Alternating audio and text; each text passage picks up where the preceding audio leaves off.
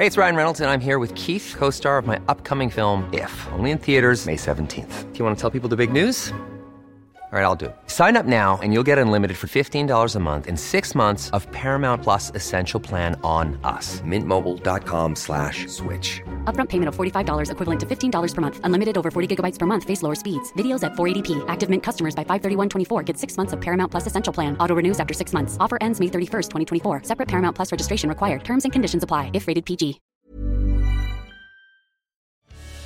Entre constat et état d'urgence, entre grands combats et petits gestes du quotidien, notre chère planète, c'est le podcast Environnement du Dauphiné Libéré. À l'occasion de la Journée mondiale des océans, Karine, auvergnate d'origine, explique pourquoi elle a quitté les montagnes de Champs-Rousse en Isère pour s'engager dans la protection des océans. De commis de cuisine à assistante de direction de Sea Shepherd France, elle raconte ses premières années à bord de la flotte de bénévoles. Un reportage de Priscilla Catalan.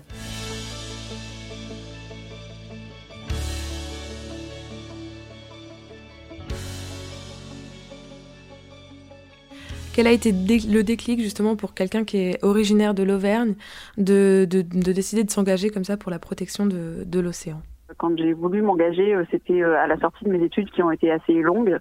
Euh, je devais avoir 25 ans, euh, me semble-t-il, et, euh, et je me suis posé la question de bah, justement de, de, de, quel tournant allait prendre ma vie. Est-ce que j'avais envie de quelque chose de, de classique avec un CDI, peu de temps pour moi, peu de temps pour un engagement quelconque, etc. Ou est-ce que je voulais prendre un chemin un peu différent et avoir du temps pour me consacrer à la protection de l'environnement?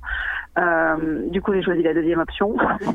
Euh, sans hésiter en fait. Euh, et, euh, et, donc c'est pour ça que j'ai choisi un parcours saisonnier au départ. C'est parce que ça me permettait d'avoir des périodes hors saison, off, pendant lesquelles je pourrais m'engager pour l'environnement. Mais c'était pas à la base, c'était pas forcément pour l'océan plus que plus que pour d'autres choses, les espèces en danger ou, je ne sais quoi.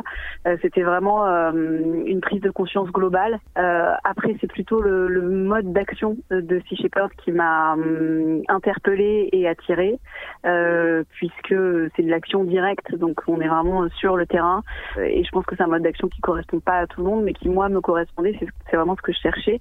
Et donc c'est principalement pour ça que je me suis tournée vers cette association-là, qui me paraissait être l'une des plus efficaces qui soit dans la protection de l'environnement en général. Si j'ai bien compris, vous avez déjà fait des, des missions ou même des opérations en mer?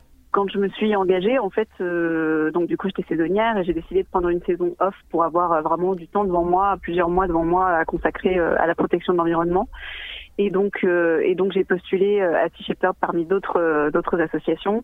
Et euh, sans grand espoir, je vous l'avoue, parce que parce que ça me faisait rêver clairement, mais mais j'avais pas de compétences particulières en navigation ou quoi que ce soit, et donc et donc je l'ai fait parce que qui ne tente rien à rien, quoi. mais en fait, en fait, j'ai eu beaucoup de chance dans mon parcours. Je pense que j'étais là au bon moment, au bon endroit, et et donc j'ai été rappelée très rapidement par euh, l'antenne euh, internationale qui s'appelle Sea Shepherd Global euh, pour pouvoir embarquer dans leur flotte en tant que commis de cuisine sur sur les bateaux. Et donc et donc j'ai pas hésité, j'ai dit oui tout de suite et je, je trouvais ça incroyable d'avoir cette, cette chance-là et que ça arrive aussi vite. Euh, et donc c'est comme ça que ça s'est fait. Et effectivement, donc j'ai commencé à, par m'engager sur les bateaux euh, de Sea Shepherd pour des missions euh, en Afrique à l'époque, c'était euh, les premières éditions de ces émissions-là qui se sont multipliées euh, depuis. Hein, j'étais, c'était en 2017, et, euh, et, donc voilà, je suis partie en tant que que cuistot vegan sur le bateau, alors que j'étais pas du tout cuistot de formation. et j'ai tout appris sur le tas, mais c'était c'était une expérience vraiment incroyable. Oui, j'imagine. Et en Afrique, c'était pour quelle opération Est-ce que vous vous en souvenez ou... En fait, c'est ce qu'on appelle aujourd'hui, euh, de, manière générale, les campagnes africaines. Euh, le nom des opérations, puisque j'en ai enchaîné deux, c'était euh, Solastella au Liberia et euh, Albacore au Gabon. Et, en fait, les campagnes africaines consistent en une collaboration entre euh, Sea Global et les États et certains États euh, africains. Euh, L'idée, en fait, c'est de d'apporter les moyens euh, aux États qui n'en ont pas pour exercer un contrôle dans euh, leur eaux territorial, puisque on se rend compte, on s'est rendu compte hein, au sein de Sea Shepherd que la, la, menace la plus importante qui pesait sur la vie marine, euh, c'était pas la pollution plastique, c'était pas le dérèglement climatique, c'était la pêche et la surpêche euh, en général. Et donc, euh, on s'est aussi rendu compte que euh, les eaux africaines étaient pillées par le monde entier en toute impunité et qu'il y avait énormément de pêche illégale qui se qui se tramait donc au large des côtes africaine. Et donc l'idée, euh, ça a été de collaborer avec euh, les États, euh, des États demandeurs, pour mettre à disposition une flotte de bateaux, des compétences, une stratégie et un équipage et euh, pour embarquer sur les navires de Sea euh, des inspecteurs des pêches euh, africains et la marine africaine qui nous permettaient en fait de, de, cibler des bateaux de pêche et de faire des contrôles euh, sur ces bateaux-là, d'aborder en fait les bateaux. Et, et donc c'était c'est l'idée globale de ces campagnes qui ont très très bien marché et dans les premières années il y a eu beaucoup d'arrestations de navires illégaux dans les eaux africaines. On constate qu'il y en a de moins en moins parce que les États lesquels euh, Sea Shepherd euh, est installé sont boudés par euh, les braconniers, si vous voulez. Et, euh, et donc on constate que c'est que, que c'est un, un, véritable succès. et depuis donc 2016, qui était la première campagne, il y a eu plus de 50 arrestations de navires illégaux. Donc c'est beaucoup et c'est on voit les résultats hein, qui sont tangibles d'année en année. Et donc c'est des campagnes qui sont très très importantes. Pourquoi la France a-t-elle un rôle majeur justement dans la protection de l'océan? Alors, devrait avoir un rôle majeur. Oui, oui, en fait, la France a une énorme responsabilité en matière de protection des océans euh, parce que euh, tout simplement, on est euh, euh, la France a le plus grand littoral d'Europe. Euh, c'est la deuxième puissance maritime mondiale et, euh, et donc, euh, elle a une, en, en matière de protection de l'océan, elle a une responsabilité énorme. Et je pense que c'est pas un hasard si Sea Shepherd France euh, est devenue euh, l'une des antennes euh, principales hein, mm. dans le monde. C'est justement par rapport à ce littoral important et, et également grâce à sa présidente, Lamia Essemlali, qui est l'une des co-directrices, des quatre co-directrices, enfin, co-directeurs de Sea Shepherd Global. Mm. Et donc très très impliquée dans dans euh, dans l'émission. Euh, elle est également très proche du capitaine Paul Watson, qui est le fondateur euh, de Sea Shepherd, hein, qui a fondé l'association en 1977. Donc tous ces facteurs cumulés, ça fait que la France est, est, oui une des antennes les plus importantes au niveau de Sea Shepherd. Dans toute cette organisation, quel est votre rôle à vous en tant qu'assistante de direction? Alors oui, du coup moi je suis assistante de direction de Shepherd France, donc de l'antenne française. Euh, donc mes deux missions principales euh, parmi d'autres, puisque à on, est en fait une toute petite équipe. On a l'impression que c'est une grosse machine, mais c'est une toute petite équipe d'une poignée de personnes euh, à temps plein, et donc et donc forcément on est tous un petit peu couteau suisse. Mais les missions, mes missions principales à moi personnellement, c'est donc d'assister euh, la présidente de Shepherd France dans euh, la gestion de son quotidien et, euh, et également je m'occupe aussi des relations presse. Donc déjà ça fait deux, deux gros volets et puis je m'occupe un petit peu aussi de enfin j'aide à l'organisation de certaines campagnes et notamment l'organisation administrative de des allées et venues des bénévoles, des plannings, etc. Est-ce que vous prévoyez de d'embarquer sur une nouvelle opération peut-être un jour? Alors j'adorerais euh, embarquer à nouveau euh, sur un bateau pour plusieurs mois comme je l'ai fait euh, la première fois puisque je suis partie cinq mois d'affilée. Ouais. mais du coup avec avec mes fonctions c'est compliqué de, de, de cumuler les deux. Par contre j'ai la chance de pouvoir aller régulièrement sur certaines campagnes et d'avoir du coup un œil sur la plupart des campagnes de chez France. Et donc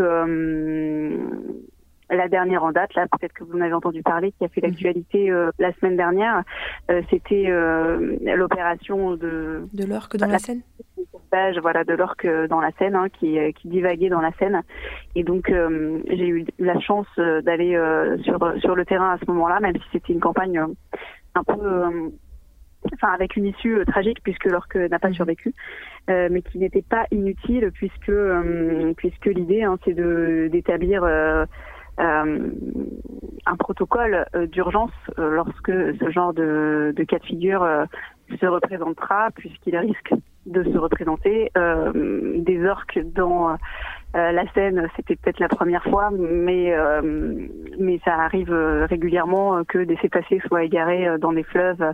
et donc et donc voilà, l'idée c'est que même si cet orque-là n'a pas pu être sauvé, on puisse honorer sa mémoire en en mettant en place un protocole d'urgence qui nous permette d'intervenir euh, euh, dès les premiers jours où euh, on identifie un cétacé en divagation qui pourrait être raccompagné d'une manière ou d'une autre à l'océan.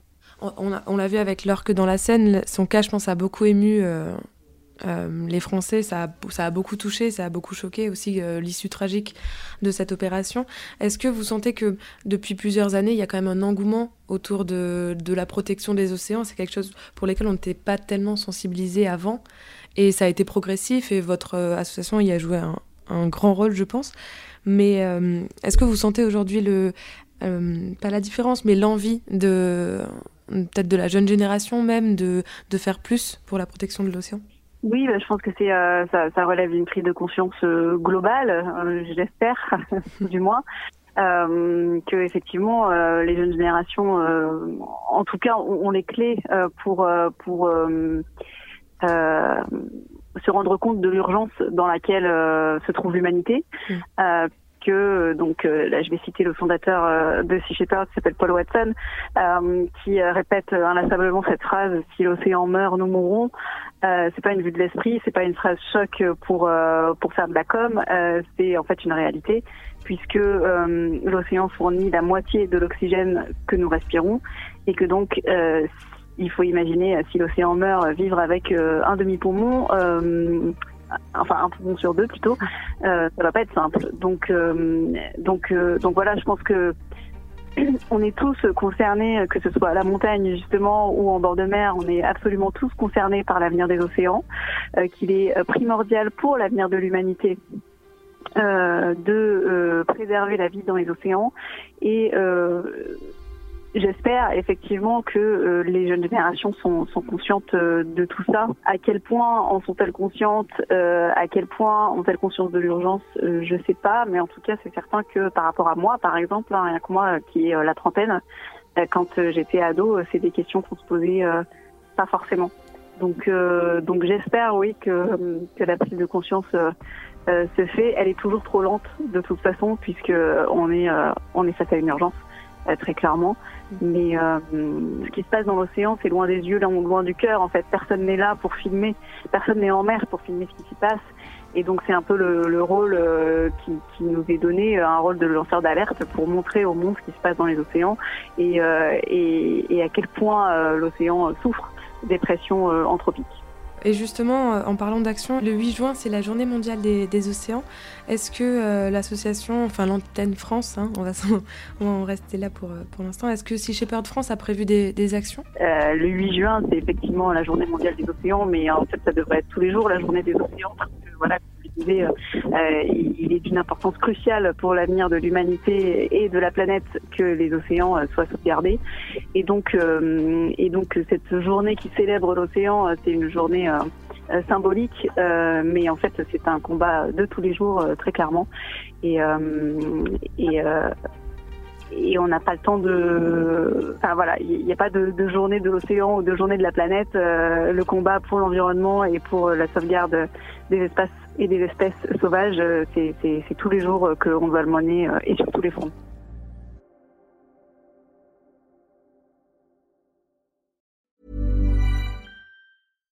Support comes from ServiceNow, the AI platform for business transformation. You've heard the hype around AI. The truth is, AI is only as powerful as the platform it's built into. ServiceNow is the platform that puts AI to work for people across your business removing friction and frustration for your employees, supercharging productivity for your developers, providing intelligent tools for your service agents to make customers happier. All built into a single platform you can use right now. That's why the world works with ServiceNow. Visit servicenow.com/ai for people to learn more.